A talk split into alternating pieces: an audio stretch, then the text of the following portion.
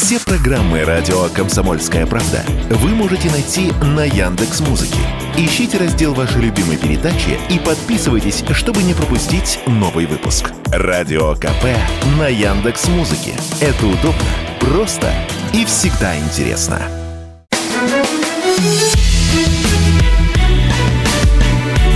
Бофт знает.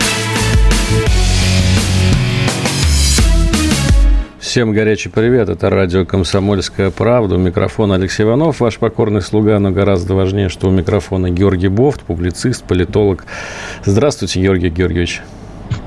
Здравствуйте, Алексей, рад вас видеть. Взаимно. Георгий Георгиевич, ну, на, за прошедшие 7 дней было у нас много поводов говорить об Африке, думать об Африке, смотреть на гостей из Африки, да, ну, сразу два таких больших повода.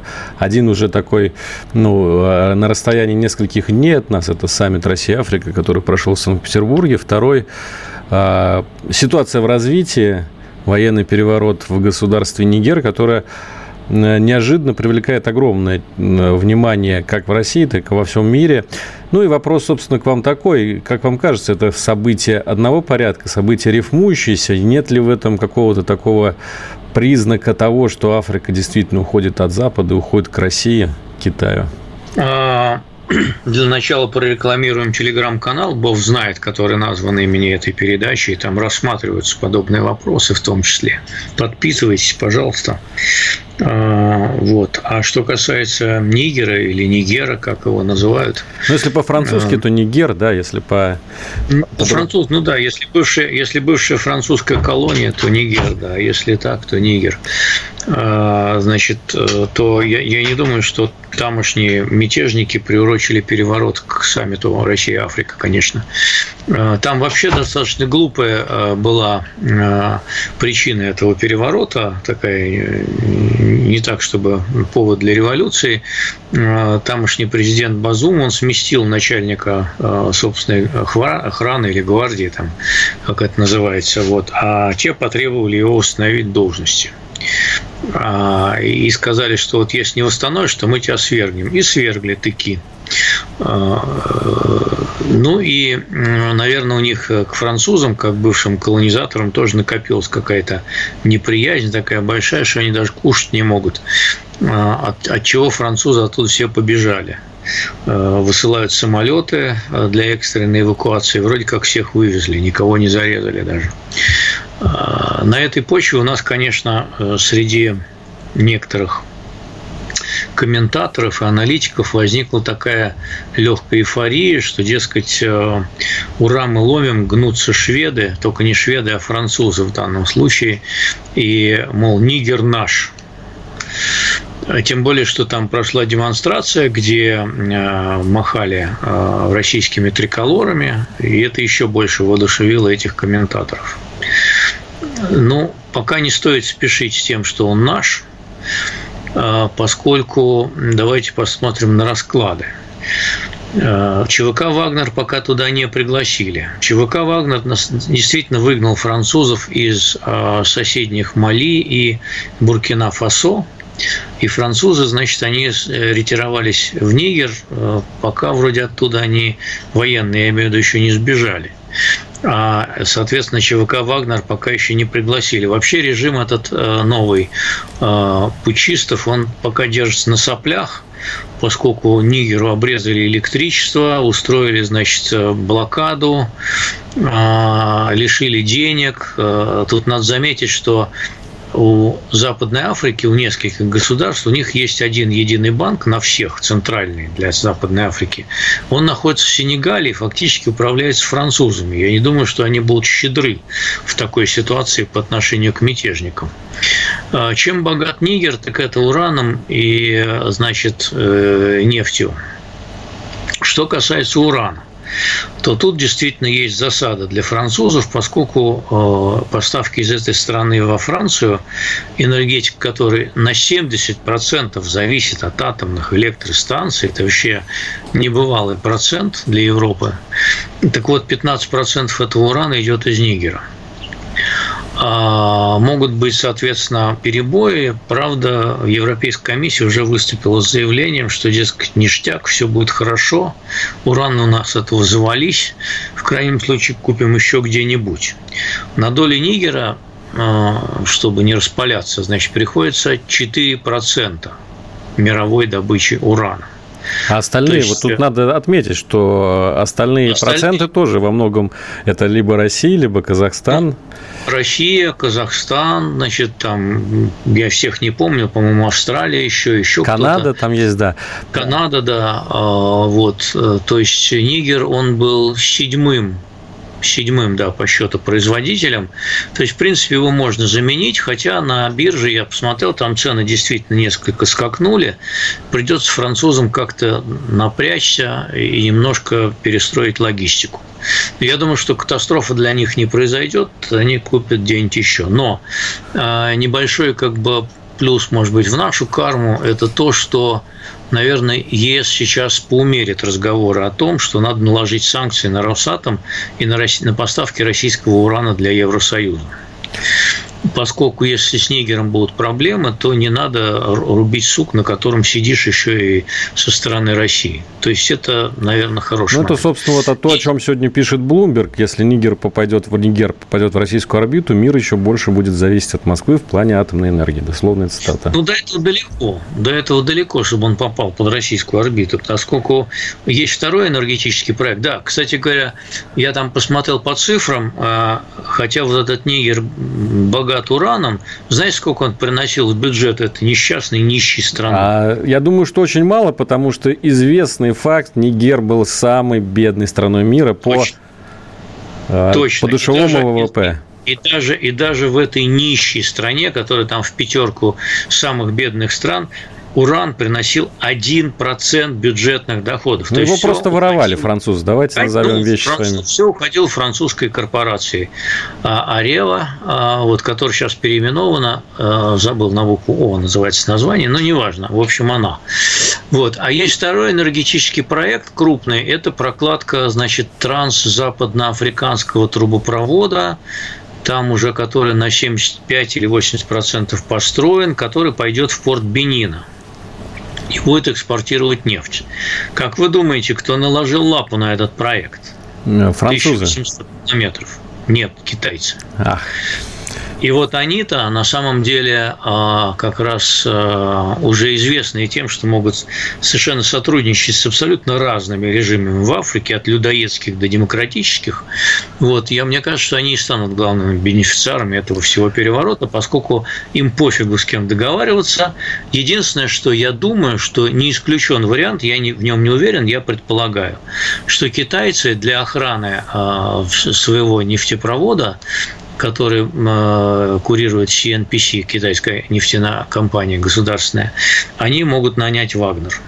У китайцев есть собственные частные военные компании э, в Африке, но они не такие эффективные, как Вагнер.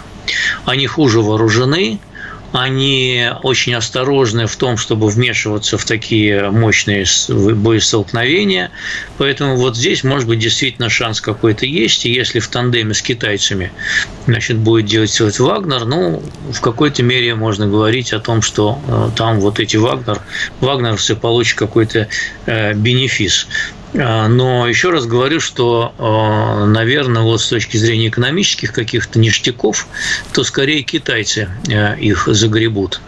А, у них и денег больше. Это, кстати говоря, один из самых крупных проектов CNPC в инфраструктуру африканскую. Ну, мне кажется... Кстати, возвращаясь, кстати, извините, к Африке, я посмотрел по цифрам, значит, какой процент Россия занимает в общих мировых инвестициях иностранных в африканский континент. Один процент, к сожалению. У нас нет лишних денег. Нет, Могут быть успешными, точными, точечные какие-то проекты, на них и надо ставить, но пока мы не тянем такую глобальную конкуренцию за этот континент.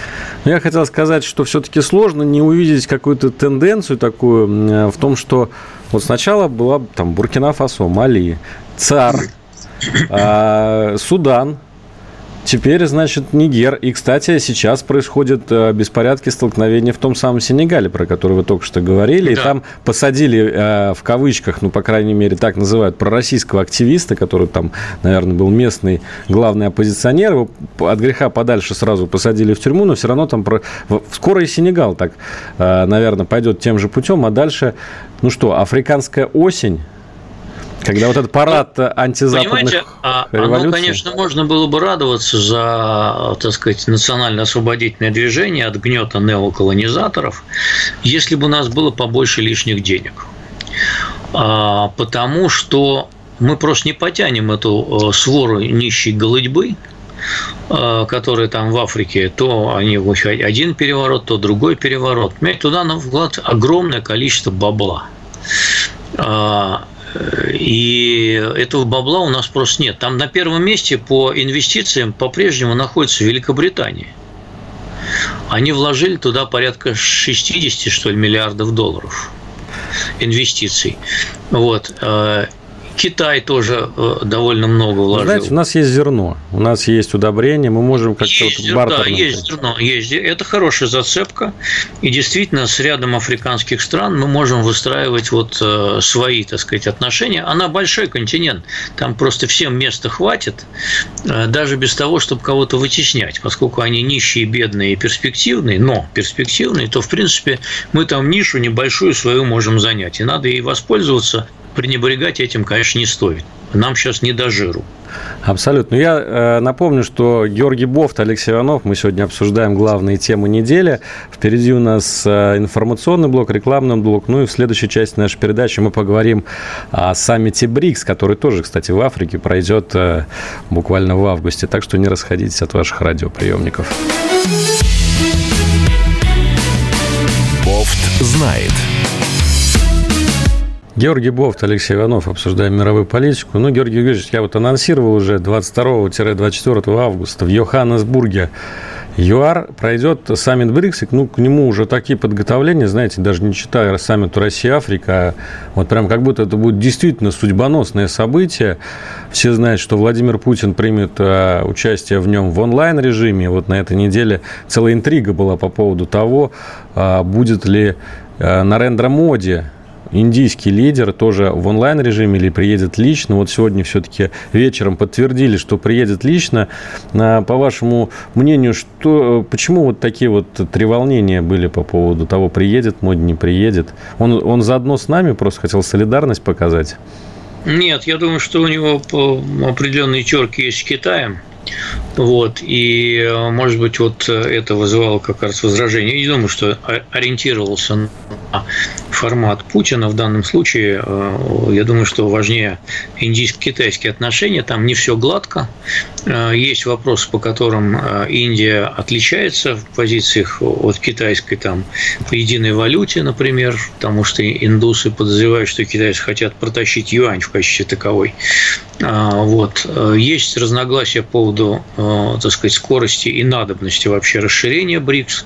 Туда уже выстроилась в очередь 22 государства, подали заявки, но далеко не все хотят их там видеть. Вот, кстати, это интересный момент. Я, не, я всегда думал, что мы с радостью в БРИКС примем как можно больше стран, ну, то есть переманим их там из западного блока, а оказывается, не, вот не все довольны этим. Почему? Ну, дело, дело в том, что просто только мы видим э, в БРИКС, может быть, еще китайцы, антизападный блок а другие не видят э, этого антизападного блока и не хотят таковой видеть. Они видят, э, так сказать, некий позитив, что внутри БРИКС может там как-то что-то полегче порешать, а, в том числе там с Китаем и Индией то же самое. Но так, чтобы вот бодаться и изнутри БРИКС с Америкой, ну, может, Венесуэла хочет так вступить в таких целях, еще какие-то страны, Иран там, например.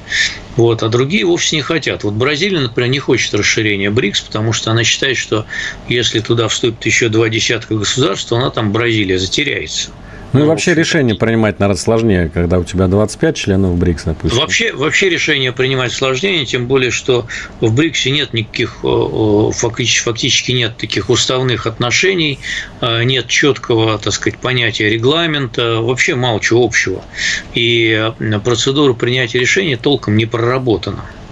БРИКС – это очень аморфное, это даже не союз, не торговый союз, это очень аморфный такой клуб, клуб даже не по интересам, потому что интересы у многих тоже разнятся. Э, это все разбросано по разным континентам, отсутствует единая, так сказать, ценностная основа, в отличие от Евросоюза, например. Э, ну и много чего нет. Поэтому э, БРИКСу надо бы, конечно, как-то заняться собственным Ну, уставом. ценностная основа там все-таки есть, как мне кажется. Она состоит в том, что это все страны, которые пытаются отстаивать суверенитет национальный, то есть не играть вот по общим правилам, которые устанавливаются в Вашингтоне или в Брюсселе, да, а вот э, многополярность такую, знаете, каждый со своей особенностью. Суверенитет. Ну, таких стран в мире примерно две сотни.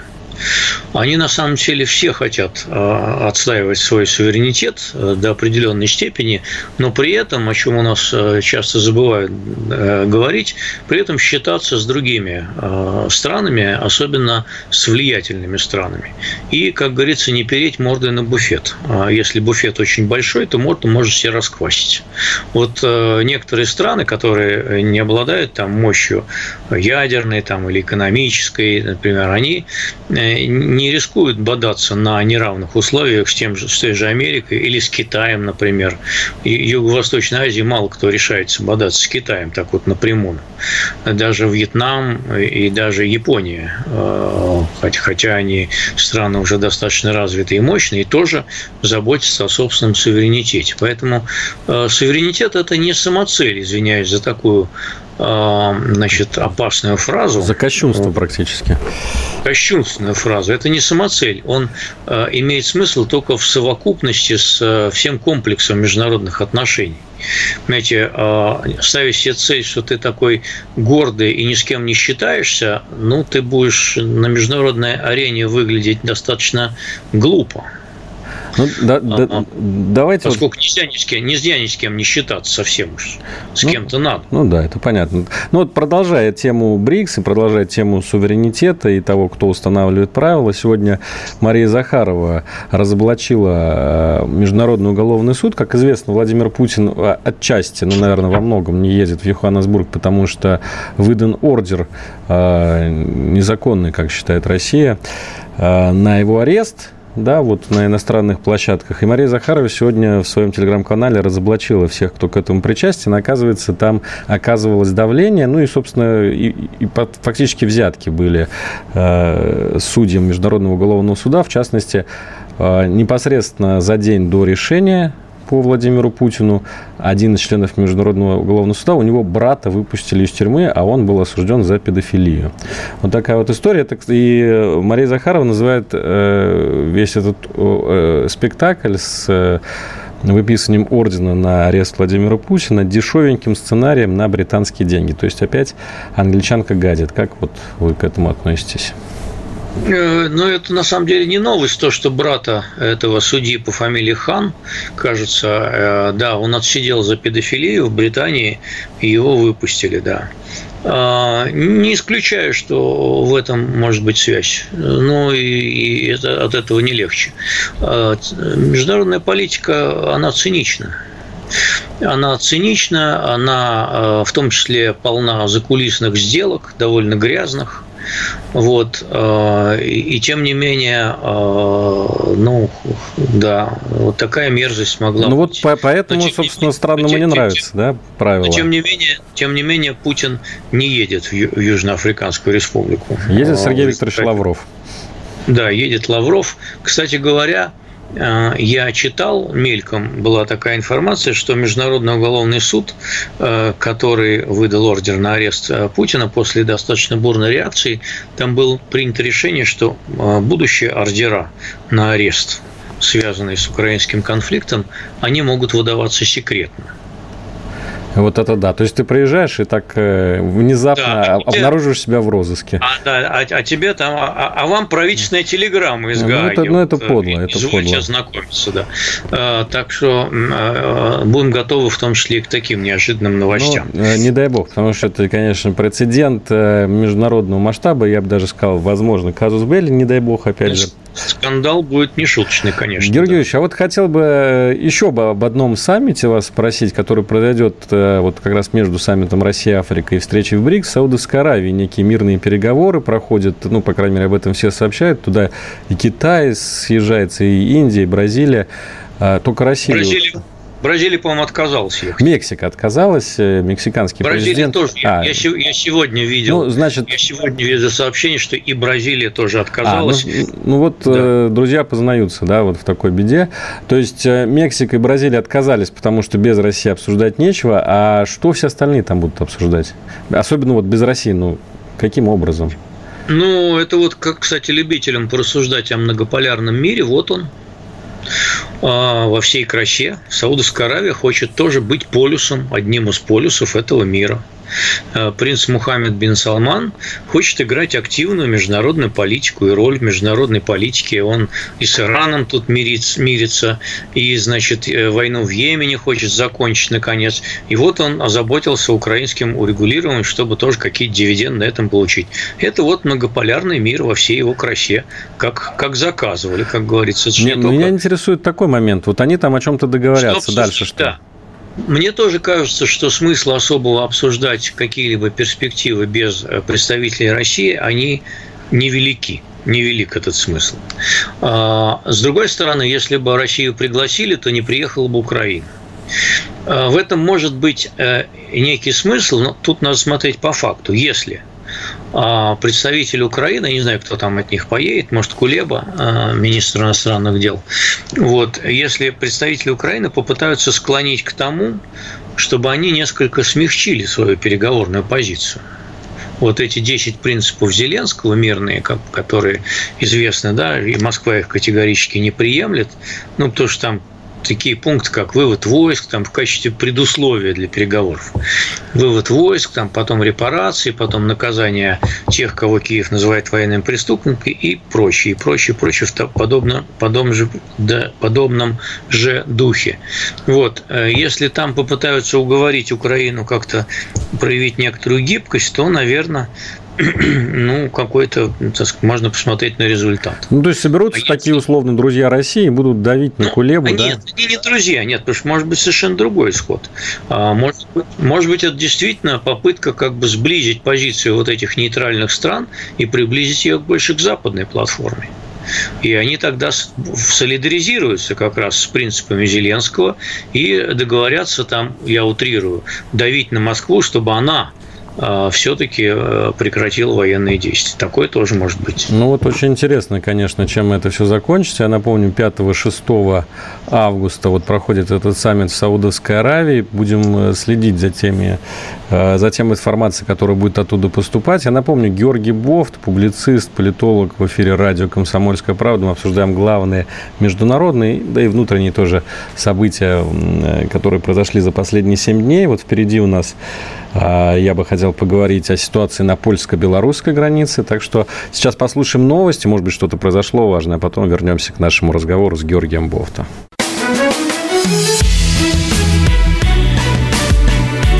Бофт знает. Георгий Бофт, Алексей Иванов и самые интересные новости прошедших дней.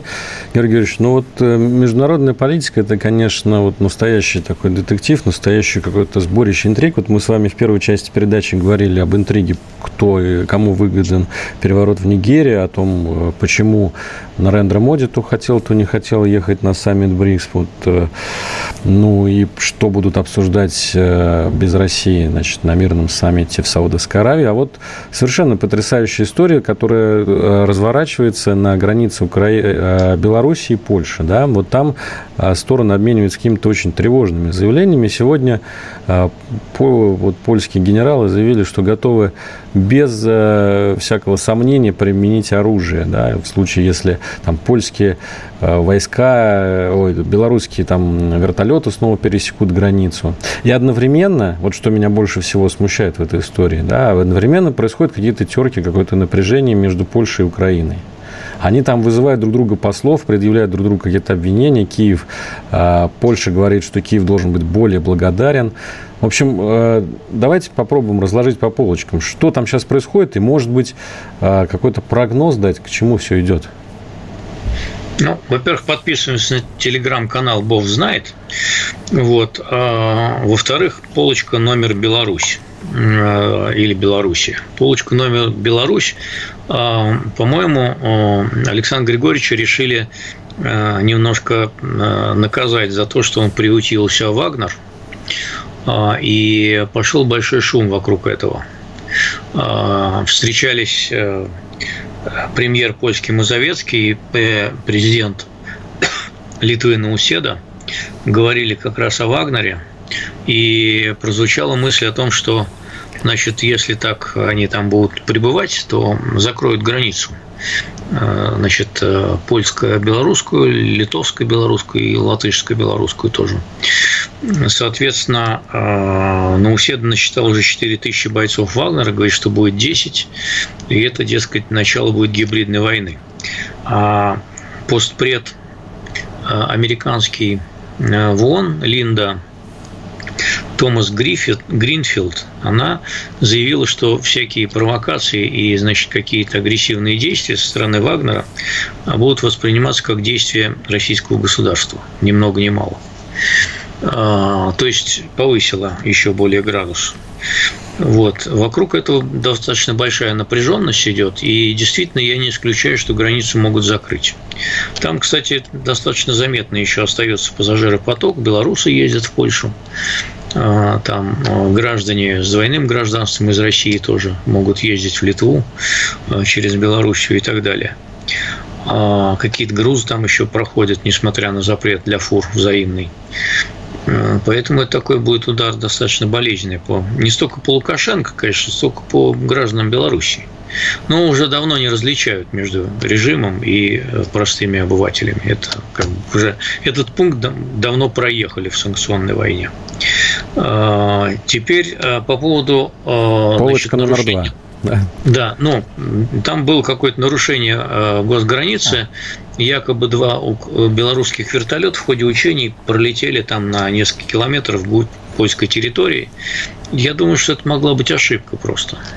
И польская Минобороны, оно сначала не хотело даже реагировать, но возбудилась политическая общественность, э, прислали фотографии, не реагировать было нельзя. Теперь сказали, что будут сбивать. Ну, посмотрим. Если собьют, то значит, собьют. Это уже следующий будет этап эскалации. Э, Лукашенко вряд ли останется безучастным к такому действию. Может тоже чем-нибудь ответить. Полочка номер два украинская. Э, там много эмоций, поскольку сложное историческое общее прошлое. Э, тот же Бандера, он как бы резал, как известно, не только русских, но даже еще в большей степени поляков. Э, в годы войны. Ну, не Бандера, а бандеровцы, потому что Бандера э, значительную часть э, Второй мировой войны просидел в немецком концлагере. Он и не был участником особенно активным на пике боевых действий. Вот. Но идеи его, как говорится, были живы. Поэтому, поэтому так. И поэтому там действительно много эмоций, э, много таких упреков эмоциональных, но пока это не выходит за рамки, знаете, поговорки «милые, милые бронятся, только тешатся». Э, пока это не выходит, ни, ни, ни, ни, нисколько не препятствует тому, что Польша выступает одним из главных спонсоров Украины, третьим по размеру поставщиком вооружений – а, на беженцев они потратили в прошлом году миллиардов 5 долларов, и в этом году потратят от 5 до 8 миллиардов, даже не долларов, евро.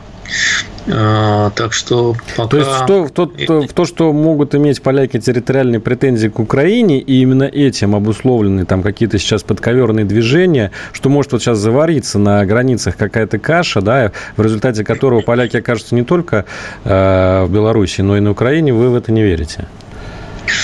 Э, вообще, э, э, это такие сказки, которые любят выдумывать.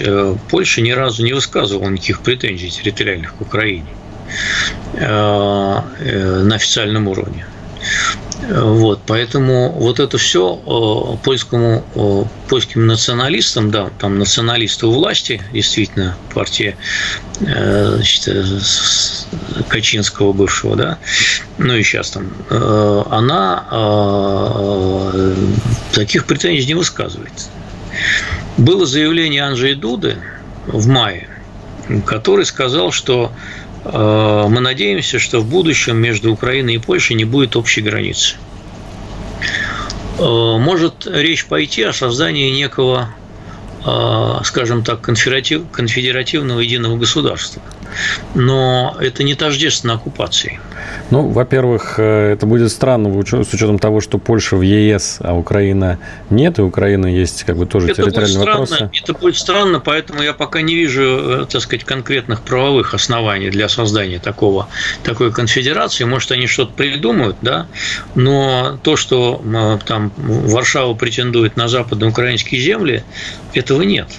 Они не претендуют. Э, может быть, э, в тайне кто-то в Польше действительно грезит там воссоздать Речь Посполитую э, формата 2.0, но ни на каком официальном политическом уровне эти идеи не высказываются. Более того, на официальном уровне они все время говорят, что они за территориальную целостность Украины. Как будет в будущем, посмотрим. Хорошо, вот. давайте тогда... Непредсказуемо в этом плане. Давайте вернемся вот к ситуации между Белоруссией и Польшей. Мне хочется все-таки понять одно. Кто-то там изначально баламутит воду, потому что поляки говорят, что это вагнеровцы, они пришли там, они выдвигаются колоннами, причем там называются какие-то смешные, типа там 100 человек выдвинулось к границе Бело... Э, Польши, и это значит угроза польскому государству, ну, казалось бы, да, 100 человек.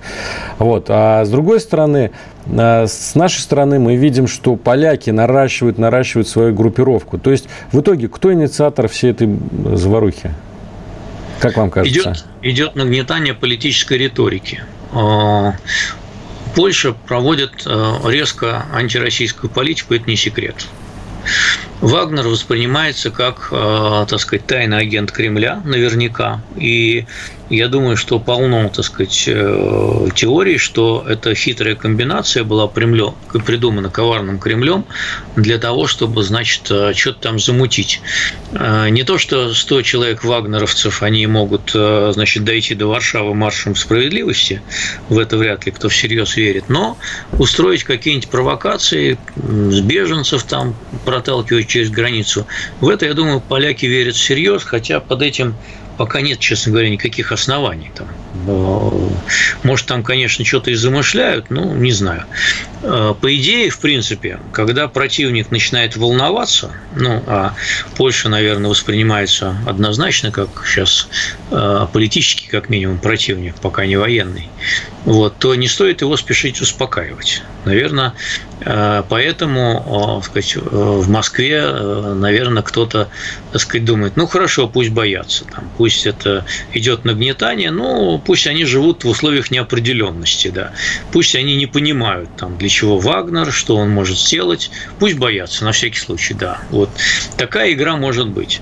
А, как далеко это может зайти, не знаю. Для, а, для поляков э, и прибалтов действительно присутствие Вагнера может стать поводом для того, чтобы а, как-то попытаться еще прижать Лукашенко.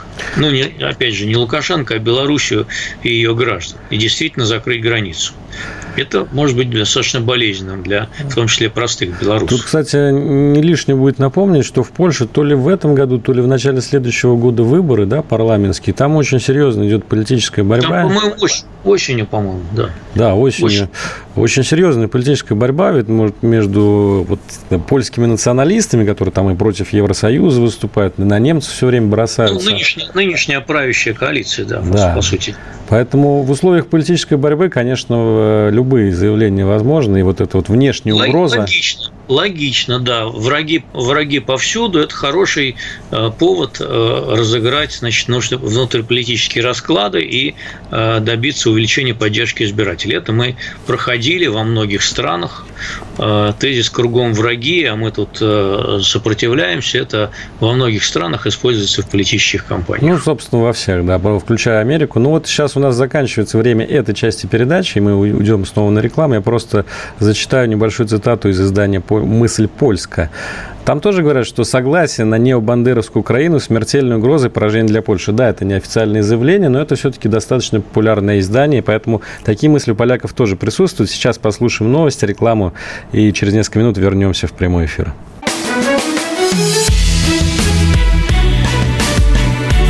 Бофт знает. Георгий Бофт Алексей Иванов. Обсуждаем главные новости прошедших дней. Георгий Георгиевич, хотел бы с вами вот о чем поговорить. Новость, которая, может быть, не слишком а, была замечена в российском информпространстве, но просто порвала а, все западные СМИ, особенно деловые СМИ. Агентство Fitch понизило кредитный рейтинг США. Да, вот это уже второе агентство. Первое было в 2012 году, а вот сейчас Fitch, один, э, одна из большой тройки, значит, э, с рейтинга наивысшего 3А до рейтинга АА+. Ну, то есть это по-прежнему считается достаточно хороший кредитор США, но уже не идеальный. Ну и, конечно, там просто шквал целый комментариев, начиная от э, команды Джо Байдена и там всяческих экспертов, которые говорят, что несправедливо а, понизили рейтинг. Но не означает ли это то, что вероятность дефолта США вот в ближайшем будущем она может оказаться вполне реальней? Mm-hmm. Нет. Э, вероятность дефолта США по-прежнему очень низка. Э, она до того, как они урегулировали проблему с потолком очередным значит, э, государственного долга своего, она оценивалась, то есть в условиях неурегулированности этого поднятия потолка, она оценивалась примерно там не выше 10%. Сейчас, я думаю, ниже. А, в принципе, понижение рейтинга логично. А, ну, поскольку э, по многим макроэкономическим показателям, так сказать, э, страна этого заслуживает, и прежде всего в силу огромного э, значит, долга, который там превышает 120% ВВП. С другой стороны, у Японии 240% ВВП и ничего, она еще и не обанкротилась. А, значит, обслуживание долга Великобритании стоит гораздо дороже, чем в Америке. А, и она тоже не обанкротилась. Поэтому, в принципе, все это заложено в цену, и рынки фондовые, они никак не отреагировали на это все. Это все политическая болтовня. А, там, ну, Джанет Йеллен, министр финансов, она должна что-то произносить вслух, слова какие-то там. Она не может сказать, что правильно, молодцы, что понизили нам рейтинг, мы там будем вас слушаться теперь. Не, она говорит, ну, конечно, возмутительно, да как вы смели там, да несправедливо. Ну, и понятно, что э, речь такая абсолютно предсказуемая. Вот. Но рынки абсолютно спокойно к этому отнеслись. Ну, минус вот. 2% все-таки упали. На, на 2%. Ну, упали, да, минус 2% это немного. А, просто дело в том, что а, а, до этого S&P достиг очередного рекорда. И сейчас, в принципе, опять собирается пойти на очередной рекорд. Все-таки инфляция довольно большая, по-прежнему остается. А, и, в общем, вкладываться особенно кроме как ну, для мировых инвесторов, кроме как в американские ценные бумаги, не так много вариантов, поэтому они и вкладываются. А, и покупают те же самые американские долговые тоже а, бумаги и тоже в них вкладываются. Доллар может, значит, отношению к евро чуть-чуть даже укрепиться но не сильно. Э, та ситуация, которая была в прошлом году, когда евро сравнялся практически с долларом, я думаю, она в ближайшее время не повторится. Но это только потому, что дела Европы еще хуже. Да они не так плохи, что там, в общем. Они перестраивают свою экономику. Деиндустриализуются потихонечку. Что делают? Деиндустриализуются потихонечку. Ну да, всякое говно производственное они переводят в страны третьего мира, чтобы не портил им воздух. Да, это так. А, европейская экономика становится просто более высокотехнологичной, а грязные и энергоемкие производства переводят в страны третьего мира. А, как на помойку все равно. А, в принципе, да. Именно, собственно говоря, поэтому у них сейчас запасы газа, они в подземных хранилищах ну, рекордные за последние годы. У них вот на этом уровне никогда не было э, там в прошедшие пять лет уровень там 85%, 88, по процентов уже. То есть уже не лезет никуда. Э, да, потому что производство перебазируется. Кстати говоря, отчасти они перебазируются в Америку э, чем европейцы действительно недовольны некоторые, потому что это потеря каких-то производственных рабочих мест. А в Америке хитрый Байден, он придумал всякие методы стимулирования для значит, тех производств, которые применяют современные технологии, в том числе энергосберегающие, и вот они получают всякие налоговые льготы, эти производства, они идут туда, в Америку, за счет европейцев. Европейцам надо гибче, конечно, э, работать на том, чтобы сохранять, и чтобы не, не так быстро, отчасти вы правы, чтобы не так быстро происходил этот уход индустрии европейской. Ну, тем не менее, даже в германской экономике спад вот по итогам прошлого года года он там практически и не было его. Да, конечно, индустрия очень грязная, плохая, но все-таки это же основа экономики.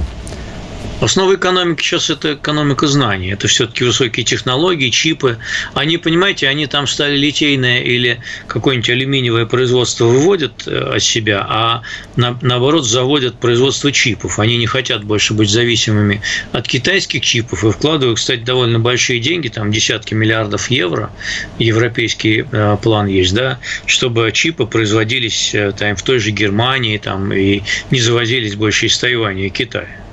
А, ну и кроме того, они считают, что переход на возобновляемую энергетику у них идет тоже более успешным. Тут есть тоже палка о двух, о двух концах, потому что все эти лопасти а, ветряков, а, их надо делать тоже из металла, там, из пластика, из как раз возобновляемых, не, и как раз из э, невозобновляемых источников энергии и полезных ископаемых. Поэтому это еще тоже может аукнуться. Тут э, есть нерешенные вопросы. А потом те же э, литиевые и прочие аккумуляторы, их надо будет куда-то утилизировать, как и солнечные батареи. А для того, чтобы Э, устанавливать солнечные батареи, надо э, изымать сельхозугодья или рубить леса, например. Тут все непросто, конечно. Это все сложные довольно процессы. Ну, давайте вернемся в США. Вот в один и тот же день с э, понижением кредитного рейтинга стало известно о выдвижении Дональду Трампу третьего уже уголовного обвинения.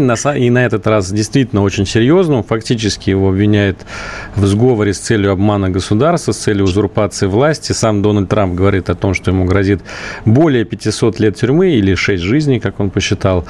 А, мне кажется, что это тоже рифмующееся событие, так же, как вот и переворот в Нигерии с саммитом Россия-Африка, а, рифмующее событие с понижением кредитного рейтинга. Почему? Потому что впереди президентская кампания в США, которая будет, видимо, очень напряженной, очень такой конкурентной.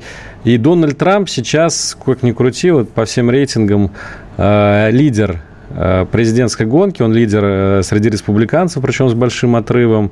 И, скорее всего, в противостоянии с Байденом у него тоже будет преимущество. Вот удастся ли снять э, Дональда Трампа, как вы считаете? Ваш прогноз? Я думаю, что э, есть политическое желание большое американского истеблишмента закопать эту выскочку, наконец, э, э, закопать его под грудой говна всякого, но по американским законам он может баллотироваться хоть из тюрьмы, даже если его осудят, во-первых. Его нельзя снять с дистанции. Он может выиграть номинацию от республиканской партии. С Байденом у них сейчас равные, так сказать, по опросам позиции. Вот. Ну, еще еще очень много времени должно пройти. Я думаю, сейчас пресса обрушится на него, она насквозь либеральная в Америке, поэтому ему придется не сладко. Есть такое желание закопать. Удастся ли его закопать, пока не уверен. Республиканская партия может... Буквально 30 секунд у нас, Георгий Георгиевич. Может вызвать его в президенты. В общем, подписывайтесь на канал Бог знает, там мы продолжим эти обсуждения. Продолжим обсуждение, да, будем следить и за президентской кампанией в США, и за то, что происходит в Африке, за то, что как идет деиндустриализация Организации Европы, сможет ли она выйти э, сухой из воды. На следующей неделе продолжим. Георгий Бофт, публицист, был Спасибо. на радио «Комсомольская правда». Всего вам До доброго. Свидания. До свидания. До свидания. Бофт знает.